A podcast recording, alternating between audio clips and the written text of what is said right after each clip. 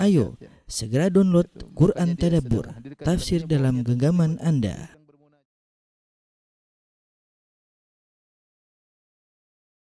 Bismillahirrahmanirrahim. Assalamualaikum warahmatullahi wabarakatuh. Alhamdulillah nahmaduhu wa nasta'inuhu wa nastaghfiruhu wa natubu ilaihi wa na'udzu billahi min syururi anfusina wa sayyiati a'malina. May yahdihillahu fala mudilla lahu wa may yudlil fala hadiyalah. Asyhadu an la ilaha illallah wahdahu la syarika lah wa asyhadu anna Muhammadan abduhu wa rasuluhu la nabiyya ba'dah. Ya ayyuhalladzina amanu taqullaha haqqa tuqatih wa la tamutunna illa wa antum muslimun. Fa in asdaqal hadithi kitabullah wa khairal huda huda Muhammadin sallallahu alaihi wasallam. Syarrul umuri muhdatsatuha wa kullu muhdatsatin bid'ah wa kullu bid'atin dhalalah wa kullu dhalalatin finnar. Para ikhwan dan akhwat, para pemirsa yang dirahmati Allah Subhanahu wa taala, para jamaah Masjid As-Sunnah Bintaro yang dirahmati oleh Allah Subhanahu wa taala. Uh, Alhamdulillah pada kesempatan kali ini kita bisa berjumpa kembali dalam rangka pelajari tentang akidah Islamiyah. Kita masih uh, menyambung pelajaran dari syarah Al-Aqidah Al-Wasithiyah karya Ibn Taimiyah rahimahullah taala dan kita masih pada pembahasan Al-Ba'tsu tentang hari uh, kebangkitan. Pada kesempatan kali ini kita akan bahas tentang hakikat Al-Ba'ts, kemudian kita uh, bahas tentang para pengingkar atau orang-orang menyimpang dalam masalah kebangkit hari kebangkitan ya. Pada pertemuan lalu telah kita bahas uh, tentang dalil-dalil uh, secara akal tentang mungkinnya hari kebangkitan. Maka sekarang kita akan singgung tentang uh, hakikat dari hari kebangkitan dan juga mereka-mereka yang menyimpang dalam hal ini. Baik.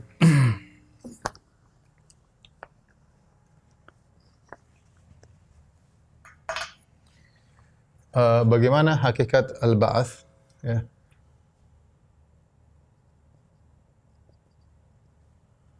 Uh, hakikat proses kebangkitan ya. Kita sudah singgung kemarin tapi kita uh, ulangi lagi karena uh, apa namanya? Uh, dengan jasad apa ya? Kita tahu ruh dikembalikan kepada jasad ya. Hakikat proses kebangkitan yaitu ruh dikembalikan ke jasad.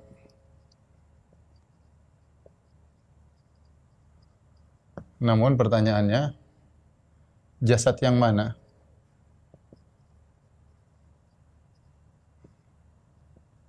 Maka ada khilaf di kalangan para ulama, ya. Masuk khilaf di kalangan para mutakallimin tentang hal ini. Khilaf, ya. Uh, pendapat yang pertama, bahwasanya jasad yang baru, jasad tersebut adalah jasad yang baru. Tidak ada kaitannya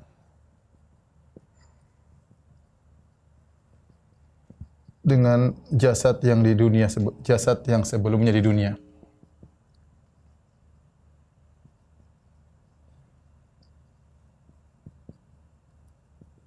Ini pendapat Mu'tazilah ya. Jadi uh, menurut mereka, menurut mereka ya, ini sebagaimana dinukil oleh Tahir bin Ashur ini pendapat Mu'tazilah. Ya.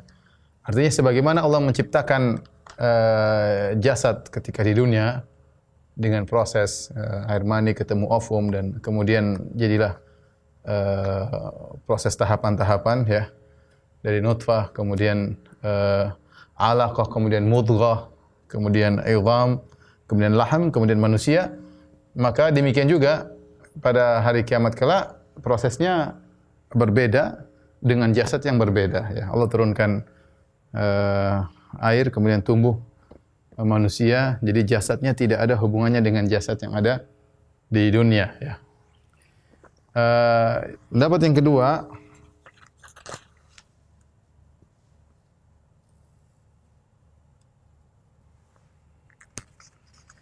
sebalik kebalikan daripada ini bahwasanya jasad uh, yang di, jasad kebangkitan itulah jasad yang selama ini di dunia. Selama di uh, selama di di dunia. Ya. Uh, yaitu Allah mengembalikan seluruh seluruh jasad yang di dunia kemudian di, dibangkitkan kembali. Karena dalil mereka sederhana, ya. Mereka mengatakan bahwasanya jasad yang berbuat di dunia itulah uh, yang menerima uh, menerima akibat, menerima balasan, ya nikmat atau nikmat atau azab.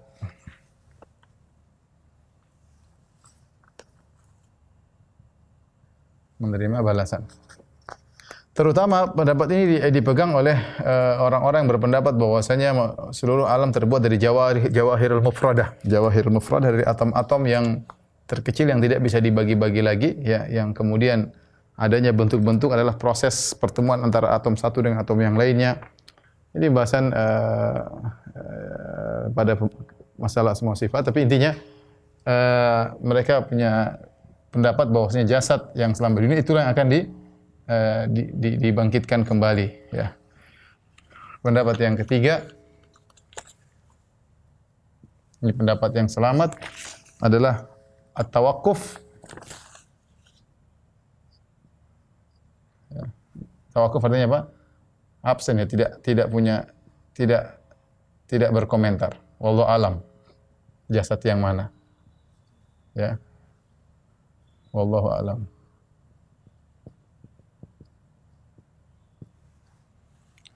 Pendapat yang keempat, pendapat yang yang lebih condong kepada kebenaran berdasarkan dalil-dalil, pendapat ahlu sunnah ya.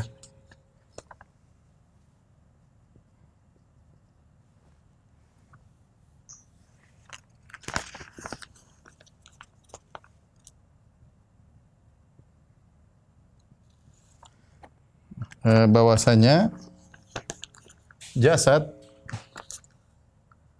jasad kebangkitan uh, berasal dari seba, uh, dari sebagian jasad di dunia.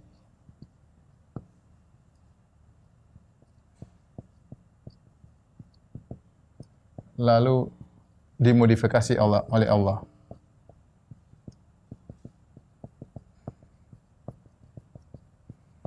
Uh, adapun dalilnya banyak ya. Dalilnya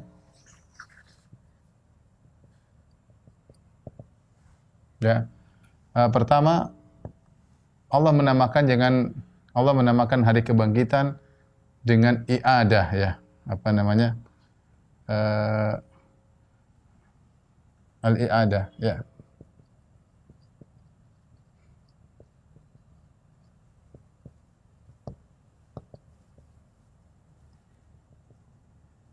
Dengan al-i'adah yaitu pengulangan. Pengembalian ya pengembalian. Eh, peng, apa namanya? Pengembalian. Dan konsekuensi dari pengembalian berarti ada sebagian yang dulu pernah ada dikembalikan kembali ya. Kemudian eh, yang kedua ya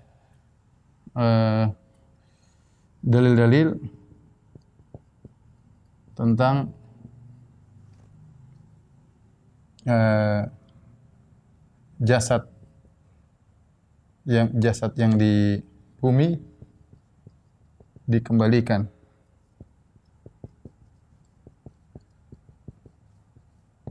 Seperti firman Allah Subhanahu wa taala wa qalu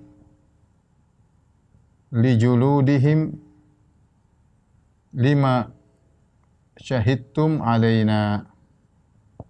Qalu antaqana Allahu alladhi antaqa kulla syai'in wa huwa khalaqakum awwala marrah.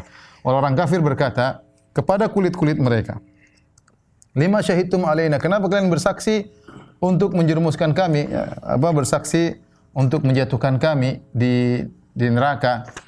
Jadi mereka ber, mereka berkata kepada kulit-kulit mereka. Kulit-kulit mereka yang di dunia yang menyaksikan apa yang mereka perbuat. Kalau kulit-kulit ini jasad yang baru, tidak ada kaitannya dengan di dunia, maka kulit-kulit tersebut tidak bersaksi. Ketika uh, dikatakan kulit-kulit bersaksi, berarti kulit-kulit tersebut pernah melihat, pernah menyaksikan. Ya. Kulit-kulit bersaksi. Berarti berarti kulit-kulit dunia, berarti kulit yang pernah di, di dunia ya. Kemudian contoh lagi misalnya perkataan Nabi Ibrahim alaihissalam. Wa idh qala Ibrahimu Rabbi arini Wa idh qala Ibrahimu Rabbi arini kaifa tuhyil mauta. Tatkala Ibrahim berkata kepada Allah, "Ya Rabbku, tunjukkanlah kepadaku bagaimana engkau menghidupkan yang mati." Maksudnya bagaimana kebangkitan? Bagaimana menghidupkan yang mati? Bagaimana cara menghidupkan yang mati? Engkau menghidupkan yang yang mati. Ya, menghidupkan yang mati ini itulah hari kebangkitan. Itulah kebangkitan.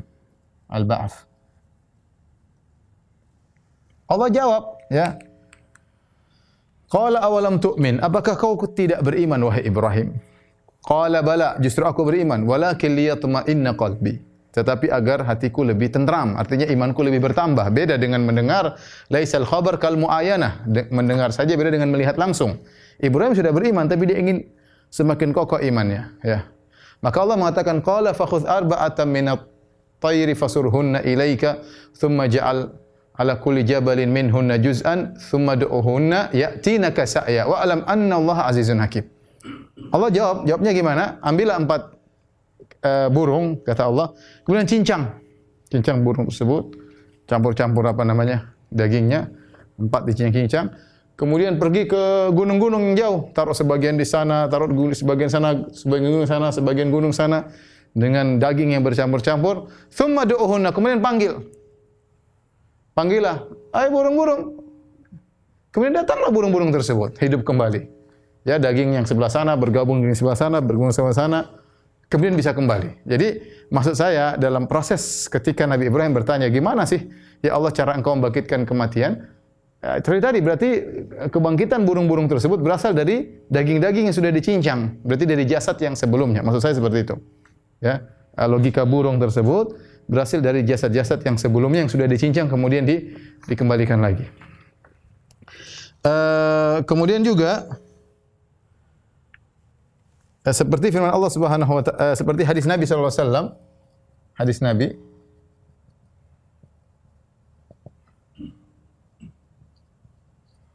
tentang uh,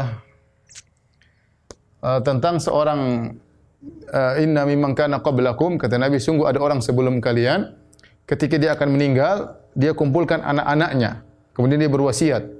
Fa idza mittu faharriquni hatta akuna fahaman thumma hanuni thumma dharuni thumma dharuni fil yammi wa fil rih.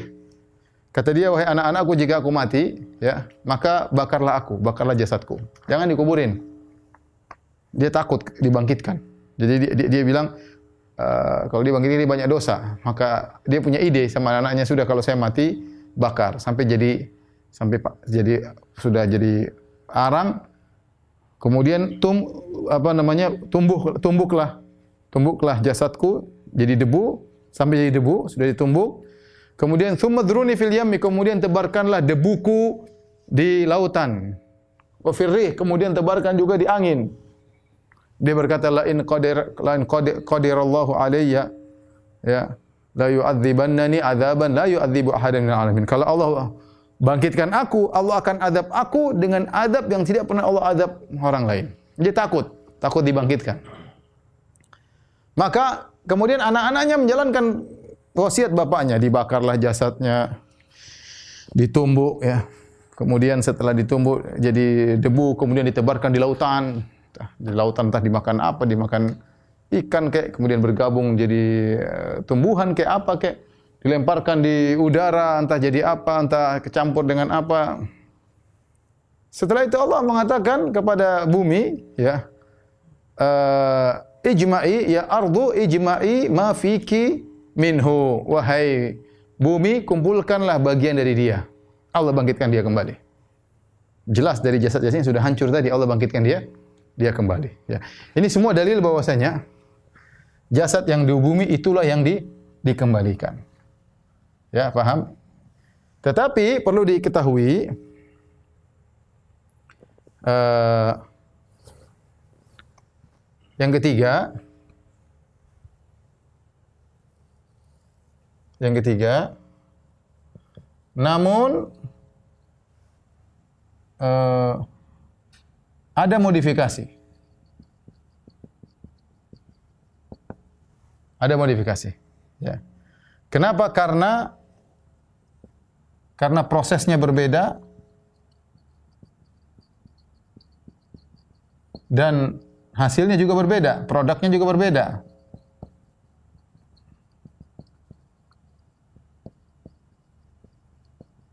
Allah mengisyaratkan hal ini dalam firman-Nya. Kata Allah Subhanahu dalam surat Al-Waqiah, kata Allah Subhanahu wa taala, "Wa laqad alimtumun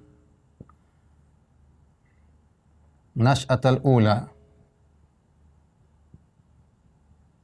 Walaula tadhakkarun dalam surat Al-Waqiah kata Allah Subhanahu wa taala, Sungguh kalian telah mengetahui proses penciptaan pertama. Sungguh kalian telah mengetahui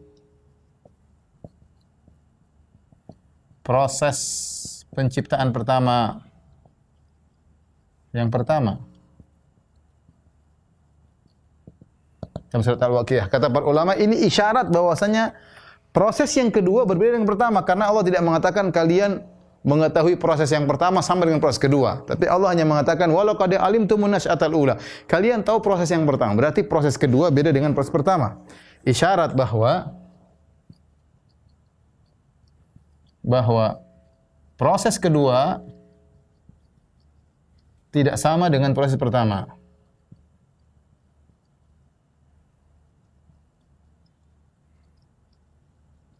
Tidak sama, ya. Ya, karena Allah mengatakan kalian hanya tahu proses pertama. Proses, proses pertama maksudnya ciptaan di dunia. Ya, yaitu mani laki-laki ketemu dengan ovum, kemudian melalui proses nutfah, setelah nutfah kemudian alaqah, segumpal darah, setelah alaqah menjadi mudghah, segumpal daging, kemudian segumpal daging uh, menjadi idham, jadi tulang, kemudian summa kasawna al-idhama lahma, kami bungkus tulang dengan daging, summa apa namanya ansya ansya'nahu, ya, kemudian kami berikan eh, apa proses yang lainnya ya khalqan akhar. Jadi penciptaan yang lain. Jadi intinya intinya proses yang kalian tahu cuma proses yang pertama proses kedua kalian tidak tidak tahu. Dan sebagaimana sudah kita jelaskan pada pertemuan yang lalu proses yang kedua beda. Dari sisi proses daripada hasil ya. Prosesnya untuk yang kedua sudah kita sebutkan ketika baina nafkhatain antara nafkhatus sa'aq dengan nafkhatu nafkhatul ba'ats arbaun. Sudah kita jelaskan pada pertemuan lalu ya. Ada 40 masa antara ketika manusia dimatikan dengan dibangkitkan. Di masa itu Allah menyiapkan tubuh jasad yang untuk dikembalikan ruh di dalamnya. Ya, makanya dalam hadis ya kullu ibni adam ta'kulul ard illa ajabadzam minhu khuliqa wa minhu yurakkab wa fihi yurakkab. Kata Nabi SAW, semua bagian tubuh manusia uh, apa namanya berubah dimakan oleh bumi ya kecuali tulang ekor ya. Maka di situ ya akan diciptakan kembali dan disusun kembali. Jadi ada kata kata Nabi diciptakan dan disusun. Disusun menunjukkan ada yang disusun ke situ. Disusun kepada uh, tulang ekor uh, tulang ekor tersebut ya. Maka uh, apa namanya dalam surat Qaf kata Allah qad alimna ma tanqusul ardu minhum. Sungguh dalam surat Qaf qad alimna ma tanqusul ardu minhum sungguh kami tahu bagian tubuh mana yang dimakan oleh bumi. Ini dijadikan oleh para ulama bahwasanya Allah tahu ke mana lari tubuh kita ini kalau sudah dalam bumi dimakan dimakan ulat, dimakan ini. Ke mana bagian jasadnya Allah tahu semuanya. Ke mana berubah proses kimianya Allah tahu semua. Allah eh, apa namanya? Qad alimna ma tanqusul ardu kata Allah kami telah mengetahui apa yang diambil oleh bumi dari jasad-jasad tersebut. Ya, Allah tahu dari mana. Karena Semuanya diambil oleh bumi, ulangi, semua diambil oleh bumi kecuali bagian tulang ekor tidak diambil oleh bumi dan itu tetap ada. Bagaimana prosesnya? Maka Allah Subhanahu wa taala turunkan hujan sebagaimana dalam riwayat dalam sebuah riwayat kamani rijal seperti air mani lelaki bukan air mani tapi dia seperti air mani laki-laki maksudnya putih dan kental putih dan kental kemudian masuk ke dalam kuburan kemudian mengenai ajabuz zanab tadi tulang ekor tadi bagian kecil dari tulang ekor kemudian kata Nabi SAW fayam butuna kama butul bakal maka tumbuhlah seperti tumbuhnya sayur mayur yaitu tumbuh. Ya jadi di situ diciptakan dan disusun. Uh, maka diambillah dari bagian-bagian yang dia sudah berubah kepada yang lainnya. Ya, itu kekuasaan Allah. Mungkin sudah dimakan oleh apa dimakan mungkin dimakan oleh ikan ikannya dimakan oleh manusia bagi Allah untuk kembalikan mudah semua. Ya intinya dikembalikan tapi bukan di, di, di dikembalikan dan disusun oleh Allah Subhanahu wa taala bukan seperti proses pertama kali jadi beda antara antara penciptaan pertama dan penciptaan kedua dari sisi proses dan dari sisi hasil dari sisi proses kita terus di mana ya? Sinilah. Perbandingan ya. Perbandingan. Uh, Nash'atul ula Penciptaan pertama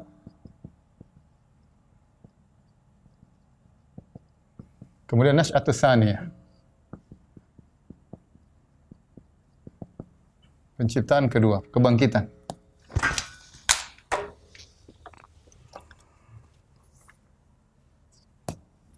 Penciptaan kedua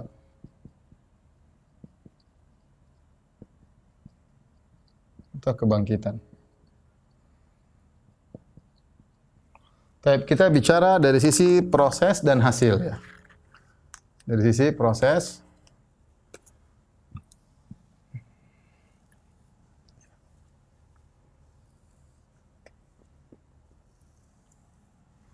Ini proses kemudian hasil. Adapun uh, proses ya, maka penciptaan pertama yaitu biasa air mani kemudian ketemu dengan ovum kemudian proses menjadi menjadi apa? Uh, nutfah. Nutfah kemudian alaqah. Kemudian mudghah. Kemudian dan seterusnya dan seterusnya. Nutfah alaq wa mudghah kemudian izam kemudian kasawna al-izam lahma thumma ansha'na khalqan akhar. Kemudian jadi bayi. Ada pertemuan mani laki-laki dan mani perempuan ya. Adapun yang yang peras kedua tidak. Cuma ada ajabuz zam ajabuz zanab ya. Ajabuz zanab itu uh, bagian dari tulang ekor.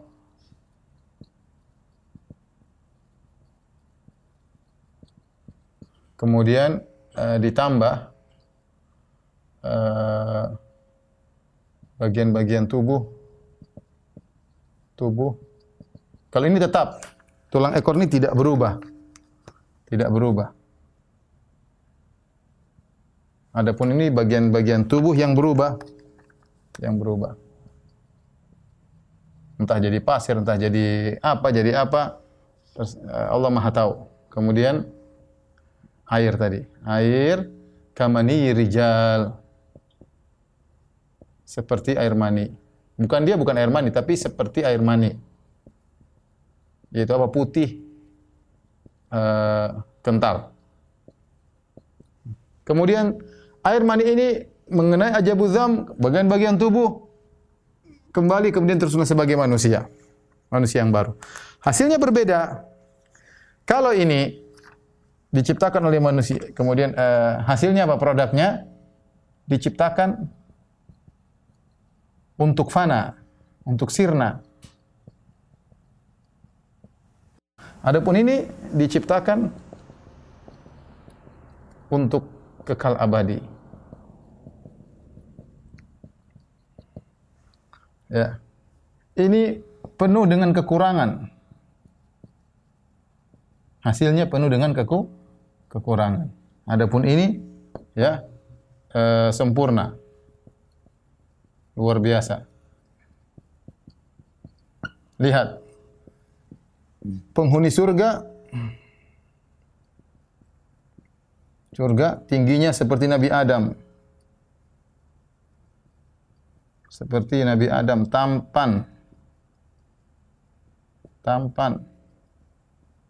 Tidak pernah lelah. Laki-laki perempuan cantik. Tidak pernah lelah. Penghuni neraka juga hebat. Penghuni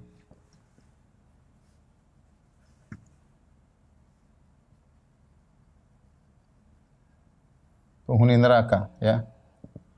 Tubuhnya lebih tubuhnya sangat besar supaya bisa merasakan azab besar. Kemudian bisa melihat malaikat iblis. Di dunia nggak bisa lihat jin jin iblis. Di sana bisa di neraka bisa lihat iblis ketemu dengan iblis ngobrol sama iblis bisa ya.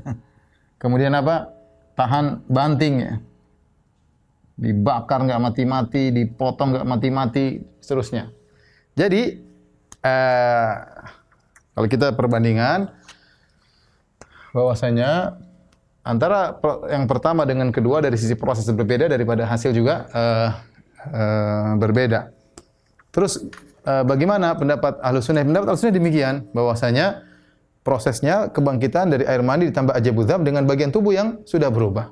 Bagaimana caranya? Wallah alam. Ya. Apakah seluruh bagian tubuh yang sudah berubah atau sebagiannya itu urusan Allah Subhanahu wa taala. Ya, yang jelas eh, yang tidak berubah aja dzam, yang ini sudah berubah. Dengan demikian kita bisa mengkompromikan dalil-dalil yang ada.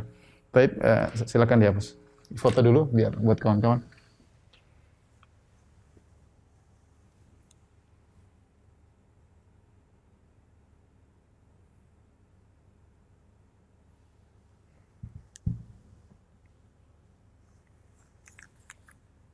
Tapi berikutnya kita akan bahas uh, mungkirul ba'ath. Mungkirul ba'ath.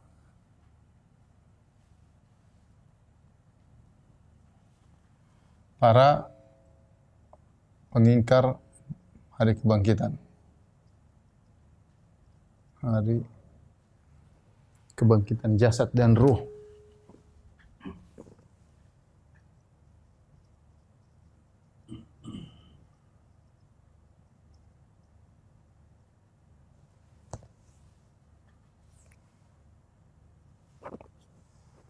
Taib, ada beberapa kelompok ya. Kita bisa klasifikasikan.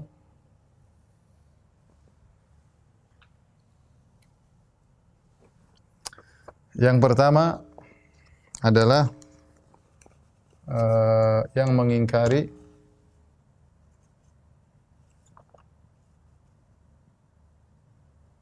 mengingkari al-mabda dan al-ma'ad. Al-mabda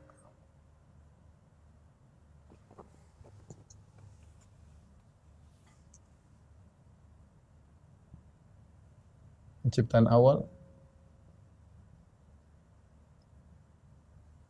dan al-ma'ad kebangkitan. Ya. Uh, mereka mengatakan bahwasanya alam semesta ini maksudnya ateis ya. Alam semesta terjadi dengan sendirinya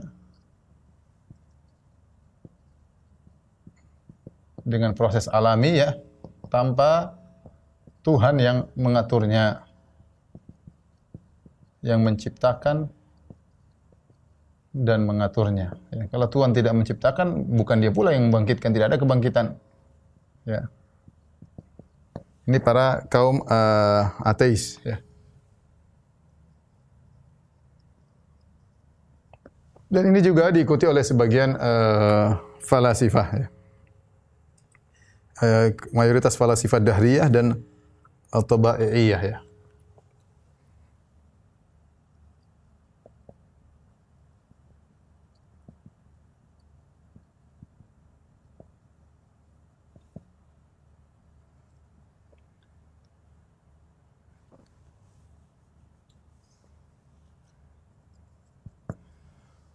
Taib, ini yang pertama. Adapun yang kedua,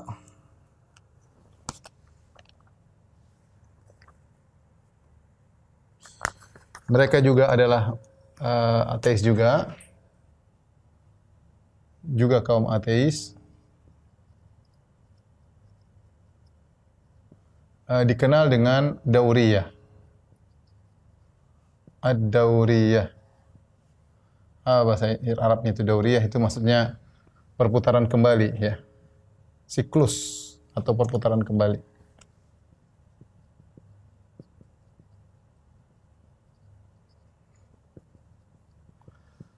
Eh, keyakinan mereka yaitu mereka meyakini alam semesta selalu mengalami siklus pengulangan. Siklus yang berulang-ulang setiap 36 ribu tahun. Selama-lamanya. Nggak tahu dari mana mereka dapat angka 36 ribu. Jadi kita ini berjalan siklus 36 ribu, kemudian hancur semua. Entah bagaimana 30 ribu ulang lagi dari nol, 36 ribu. 36 ribu tahun, 36 ribu tahun ulangi lagi siklus. Namanya dauriyah. Terus begitu. Jadi nggak ada namanya hari kebangkitan ya. Kalau kebangkitan kan bangkit abadi selama-lamanya. Tidak ada namanya daur ulang siklus enggak. Tapi mereka meyakini ada namanya seperti itu, ada namanya uh, dauriyah yaitu siklus pengulangan uh, kembali. Kemudian di antara uh, penyimpangan dalam hal ini adalah al-qailuna bitanasukhil arwah ya. Yaitu yang berkeyakinan tentang reinkarnasi. Reinkarnasi uh, ruh. Jadi uh, ruh uh, ketika keluar dari jasad pindah ke jasad yang lain. Itu ruh ketika keluar dari jasad pindah ke jasad yang lain. Yang lain sebagai uh, bentuk balasan ya. Ini diyakini oleh sebagian agama uh, ruh uh, mereka tidak meyakini hari kebangkitan tapi ruh itu kalau mati akan pergi ke jasad yang lain entah jasad yang lebih baik atau jasad lebih buruk. Kalau dia dalam jasad yang sebelumnya dalam kondisi baik beramal soleh, berbuat kebajikan, maka dia pindah ke jasad yang lebih baik. Mungkin dulunya pembantu, kemudian pada kebang, apa, proses perpindahan ruh berikutnya jadi majikan misalnya. Kemudian dia baik lagi, jadi majikan, kemudian naik lagi mungkin jadi menteri. Dia baik lagi, lama-lama naik pangkat seperti itu ya naik pangkat seperti seperti. Tapi kalau dia di jasad pertama dia buruk, maka dia majikan tapi kurang ajar sama pembantunya, ngomel sana ngomel sini, perintah sana perintah sini, kita dibangkitkan jadi pembantu misalnya. Atau bahkan jadi hewan ya, jadi monyet, jadi kambing, jadi tikus dan sebagainya. Ini e, bertentangan dengan kebangkitan, berarti mereka mengingkari kebangkitan. Berarti mereka mengingkari hari kebangkitan.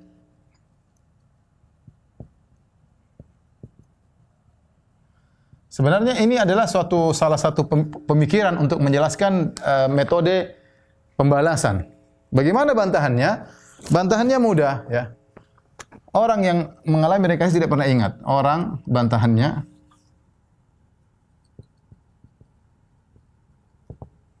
orang setiap setiap orang mengalami reinkarnasi. Menurut pendapat di atas,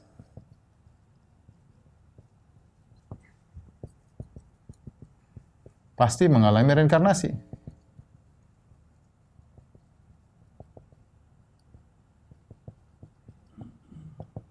Namun tidak seorang pun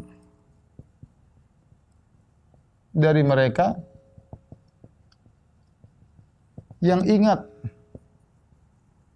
akan kehidupan sebelumnya kehidupan sebelumnya dalam jasad yang sebelumnya.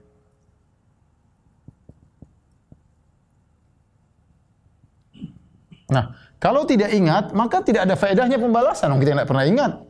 Kalau tidak ingat, maka tidak ada artinya pembalasan. Maka tidak ada arti ada artinya pembalasan. Pembalasan itu kalau ingat, oh saya dulu jahat, sekarang saya jadi monyet atau dulu saya baik, sekarang saya jadi raja, itu baru namanya Pembalasan dong sekarang kita nggak ada yang ingat dulu kita pernah jadi apa.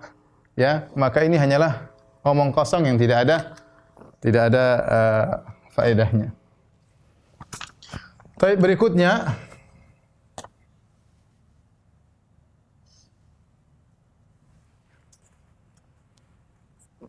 uh, yang keempat yaitu yang berkeyakinan mengakui al-mabda, mengakui al-mabda penciptaan awal tapi mengingkari al-ma'ad eh, kebangkitan.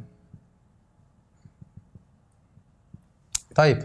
Siapa mereka ini? Mereka adalah kaum Quraisy, orang-orang musyrikin Arab.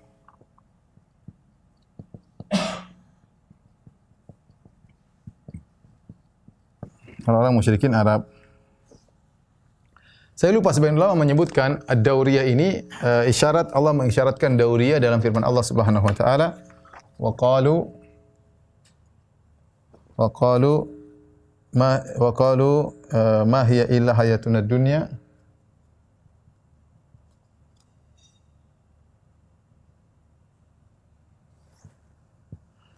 namutu wa nahya.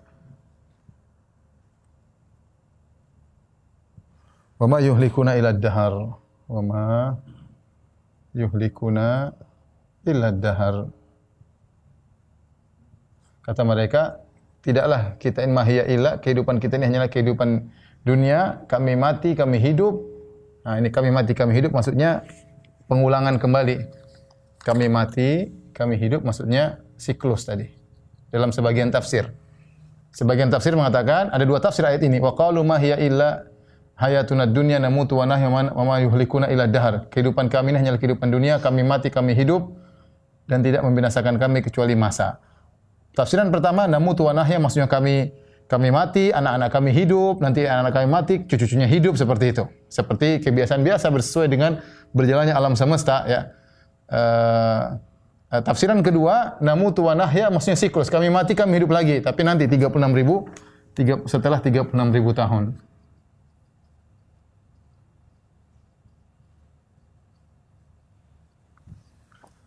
Tapi sekarang kita kembali ke sini, yaitu mengakui al-mabda penciptaan awal tapi mengingkari al-ma'ad kebangkitan. Yaitu orang musyrikin Arab yang mengaku adanya Allah Maha Pencipta, orang musyrikin Arab yang mengakui Allah Maha Pencipta, tapi mengingkari hari kebangkitan.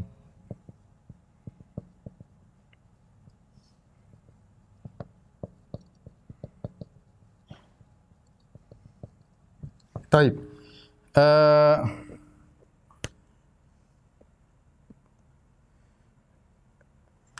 yang yang ini Allah sebutkan in hiya illa mautatanal ula wa ma nahnu bimunsyarin ya.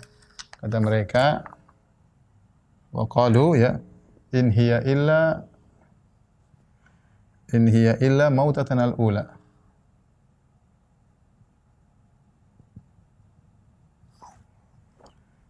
Wa ma nahnu bimunsyarid. Wa ma nahnu bimunsyarid.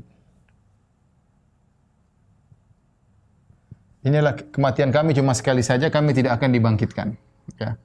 Dalam hadis qudsi juga kata Allah Subhanahu wa taala, Kadzdzabani ibnu Adam wa lam yakul lahu dzalik wa syatamani ibnu Adam lam yakul lahu dzalik.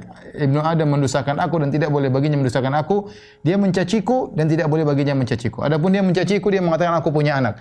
Adapun dia adapun dia mendustakanku amma takdzibuhu iyaya amma takdzibu iyaya fa qawluhu fa qawluhu lan yu'idani kama bada'ani lan yu'idani kama bada'ani. Hadis qudsi. Adapun Ibnu Adam, anak Adam mendustakan aku, yaitu perkataannya Allah tidak akan mengulangi aku kembali sebagaimana Allah menciptakan awal. Tidak, Allah hanya menciptakan aku tidak akan mengembalikan aku kembali. Ini juga sama mengingkari adanya eh, hari kebangkitan. Yang terakhir ini yang yang penting yaitu uh, mengakui al-ba'ats kebangkitan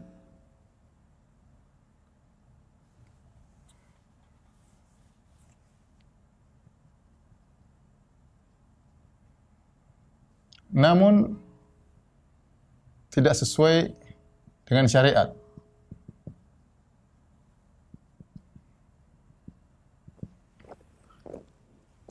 Di sini ada uh, dua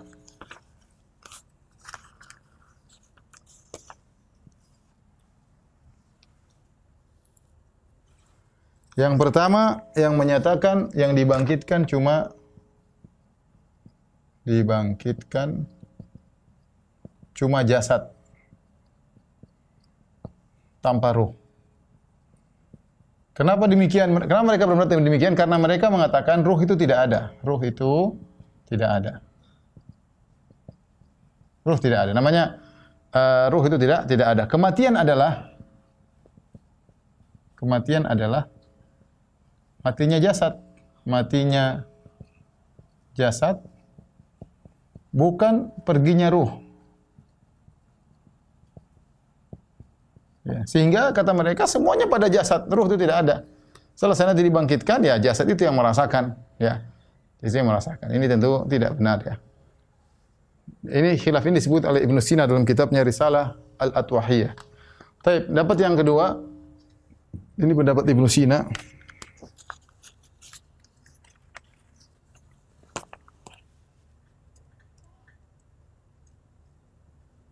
Dalam Risalah Ar-Risalah kawan-kawan kalau ada yang mau cek.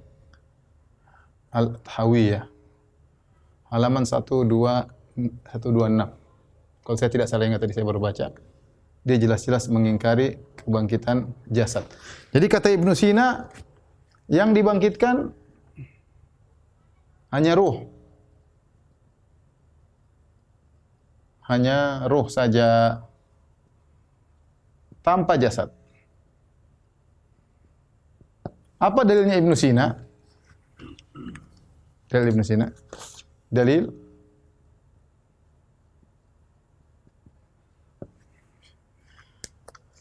Uh, kalau kita boleh bagi jadi dua, ya, dua pendalilan. Yang pertama, yang pertama adalah logika. Yang kedua adalah takwil. Adapun logika, kata Ibnu Sina, jasad tidak mungkin dibangkitkan.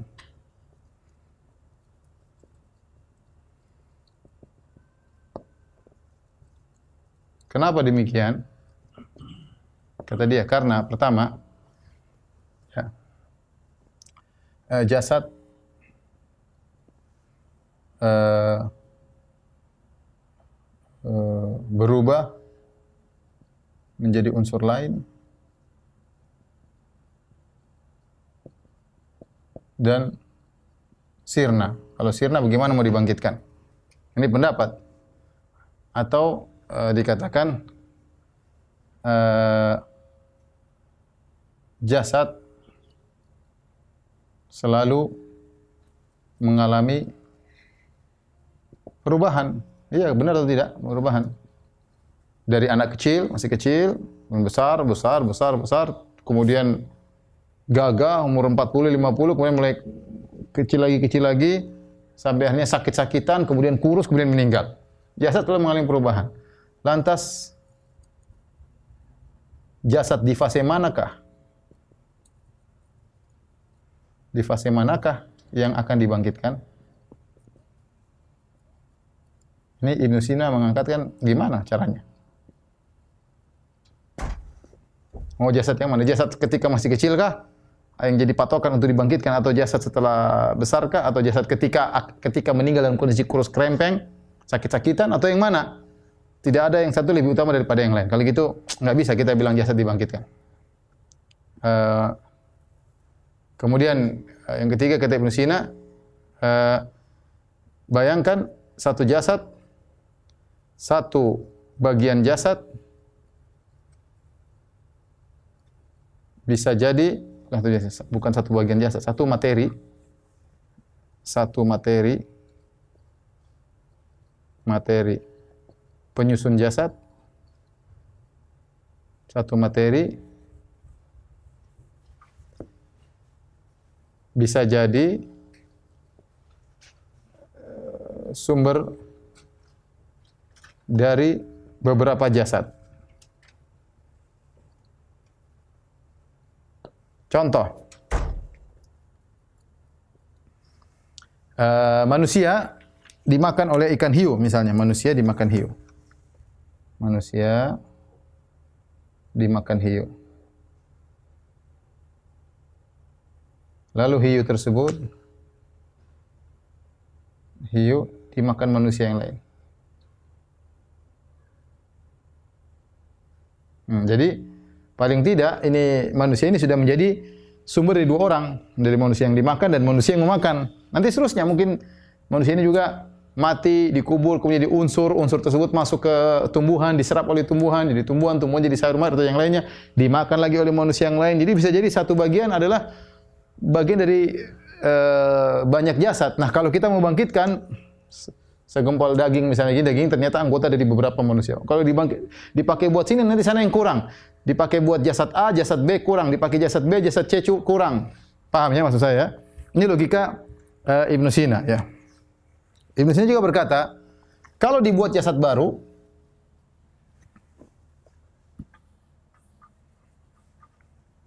Ini semua dia tuliskan dalam Risalah Al-Athawiyah ini ya. Kalau dibuat jasad baru, sebagaimana pendapat sebagian uh, Mu'tazilah dibuat jasad baru maka tidak logis karena jasad yang diberi balasan harus balasan harus jasad yang jasad yang lama yang melakukan bukan yang baru Taib.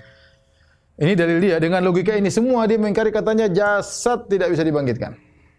Kita bilang ya Ibnu Sina. Dalil terlalu banyak tadi sebutkan bagaimana jasad eh, dan itu yang diingkari oleh kaum musyrikin. Musyrikin bagaimana jasad bisa dibangkitkan? Itu dia bilang benar. Dia, dia menggunakan takwil. Kata dia benar dalam Al-Qur'an bahwasanya zahirnya jasad dibangkitkan. Tetapi kita harus takwil. Kita harus takwil kata dia. Benar dalam Al-Qur'an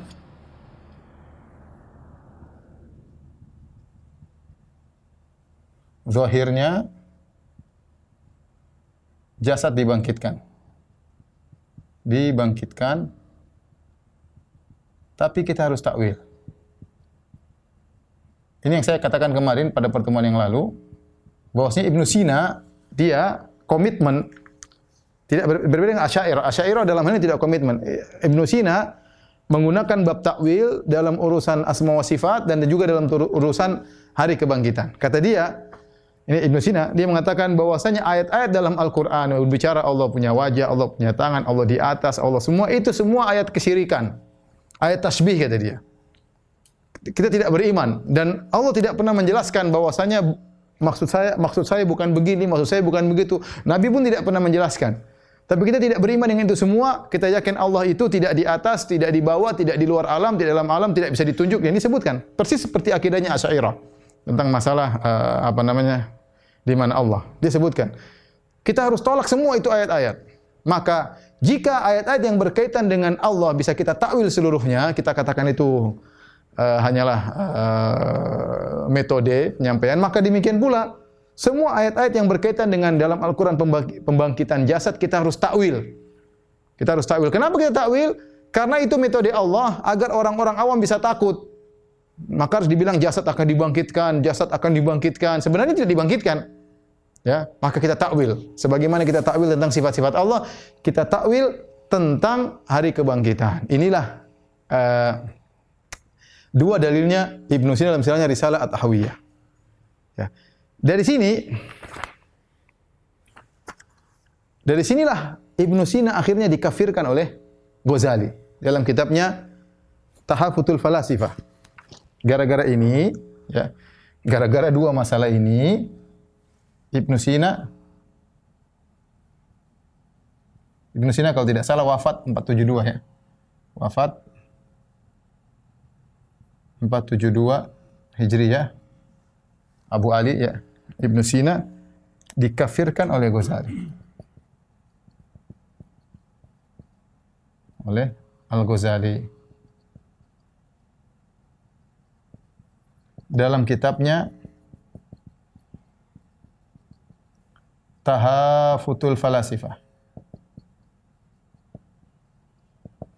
Ya, Ghazali mengkafir Ibnu Sina dari tiga hal. Tiga hal. Pertama, Ibnu Sina mengingkari hari kebangkitan jasad. Kata dia jasad tidak dibangkit, cuma ruh. Logika dia tidak nyampe. Kata dia nggak mungkin dengan logika ini.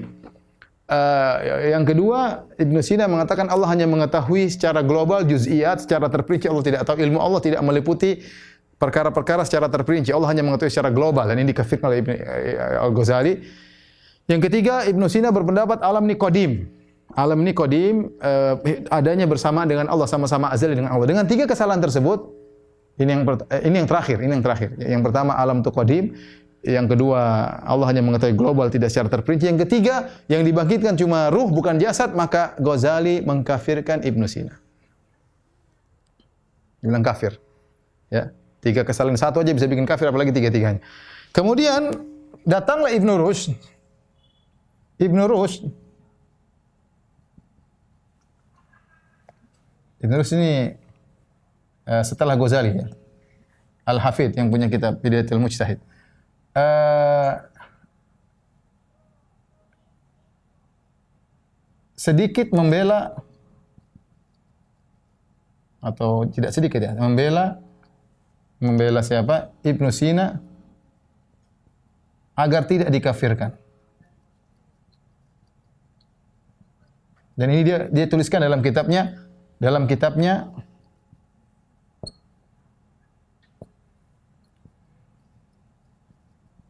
tahafut tahafut. Tahafut tahafut. Itu kerancuan falasifah dibantah kerancuan kitab kerancuan. Jadi Ibnu Sina eh, Ibnu Rus bantah Ghazali. Di akhir pembahasan kitab tahafut tahafut dia mengatakan Ibnu Sina dia isyaratkan Ibnu Sina tidak tidak harus dikafirkan. Kenapa dalilnya dalilnya dia dia setuju Ibnu Sina salah mengatakan yang dibangkitkan cuma cuma ruh bukan jasa tetapi Ibnu Rushd membela artinya jangan dikafirkan. Kenapa? Kata Ibnu Rushd dalilnya karena ini bukan ijma. Karena takfirnya takfir karena kesalahan ini tidak ijma. Karena takfirnya bukan ijma, tidak bukan kesepakatan. Artinya masih khilaf. Masih khilaf ya. Uh, yang kedua kata Ibnu Rushd yang berbicara tentang kebangkitan jasad sejak nabi-nabi Bani Israel. Sejak nabi-nabi Bani Israel. Ini kesalahan Ibnu Rushd. Ya. Sehingga masih Ibnu Rushd ingin memberi keringanan bahwasanya pembahasan tentang kebangkitan itu semua ulama, semua nabi berbicara, tapi tentang jasad dibangkitkan baru sejak zaman Bani Israel. Ya sejak zaman Bani Israel, nabi-nabi Bani Israel ya. Sehingga dia agak membela Ibnu Rus. Yang benar bahwasanya pernyataan Ibnu Sini adalah kekufuran, ya. Kenapa saya katakan kufuran? Karena apa yang dibela oleh Ibnu Rus, yang, yang diingkari oleh Ibnu Rus kebangkitan jasad, itulah yang diingkari oleh orang-orang musyrikin Arab. Musyrikin Arab mengatakan, "Man yuhyil aidhama wa hiya ramim." Wa daraba lana mathalan wa nasiya khalqah. Man yuhyi hadhil idhama wa hiya ramim. Qul yuhyiha alladhi ansha'aha awwala marrah. Orang musyrikin berkata, siapa yang bisa mengembalikan tulang belulang yang sudah hancur, sudah dingin? Ya, berarti kan dia dia, dia mengingkari kebangkitan jasad. Ya. Logika dia tidak tidak masuk akal. Tulang belulang yang sudah dingin bisa kembali lagi. Ya sama seperti logikanya Ibnu Rushd tidak mungkin lagi dengan logika yang berbeda tapi intinya tujuan hasilnya sama. Sama-sama tidak mungkin dikembalikan jasad. Jadi kesalahan Ibnu Rushd Ibnu Rushd mendukung Pernyataan orang musyrikin Arab sama seperti uh, wa qalu a idza kunna idhaman wa rufatan dalam surat Al-Isra. Tadi surat Yasin sekarang surat Al-Isra kata orang musyrikin wa qalu a idza kunna idhaman wa rufatan a inna lamab'utsuna khalqan jadida. Qul kunu hijaratan aw hadidan aw khalqan mimma yakburu fi sudurikum fasayaquluna man yu'iduna qul alladhi fatarakum awwala marrah fasayunghiduna ilaika ru'usan wa yaquluna matahu qul asa yakuna qariba dalam surat Al-Isra. Mereka berkata kalau kami sudah menjadi tulang belulang, sudah hancur lebur, apa kami akan dibangkitkan lagi dalam ke, ke, makhluk yang baru? Ya.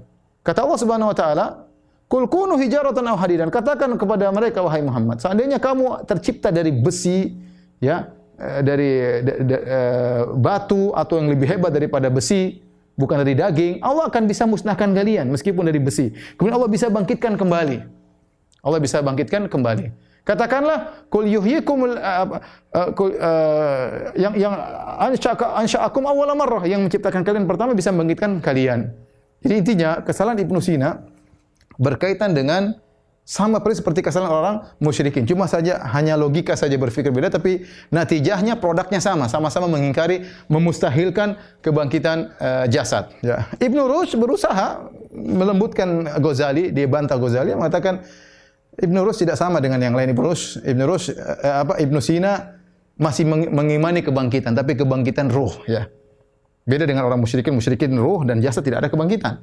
Ya, tetapi eh, Ghazali melihat dari betapa banyak dalil yang menunjukkan jasad akan dibangkitkan dan Ibnu Rushd sudah tahu akan hal tersebut dan dia seorang alim dan dia sengaja mentakwil ayat-ayat Allah.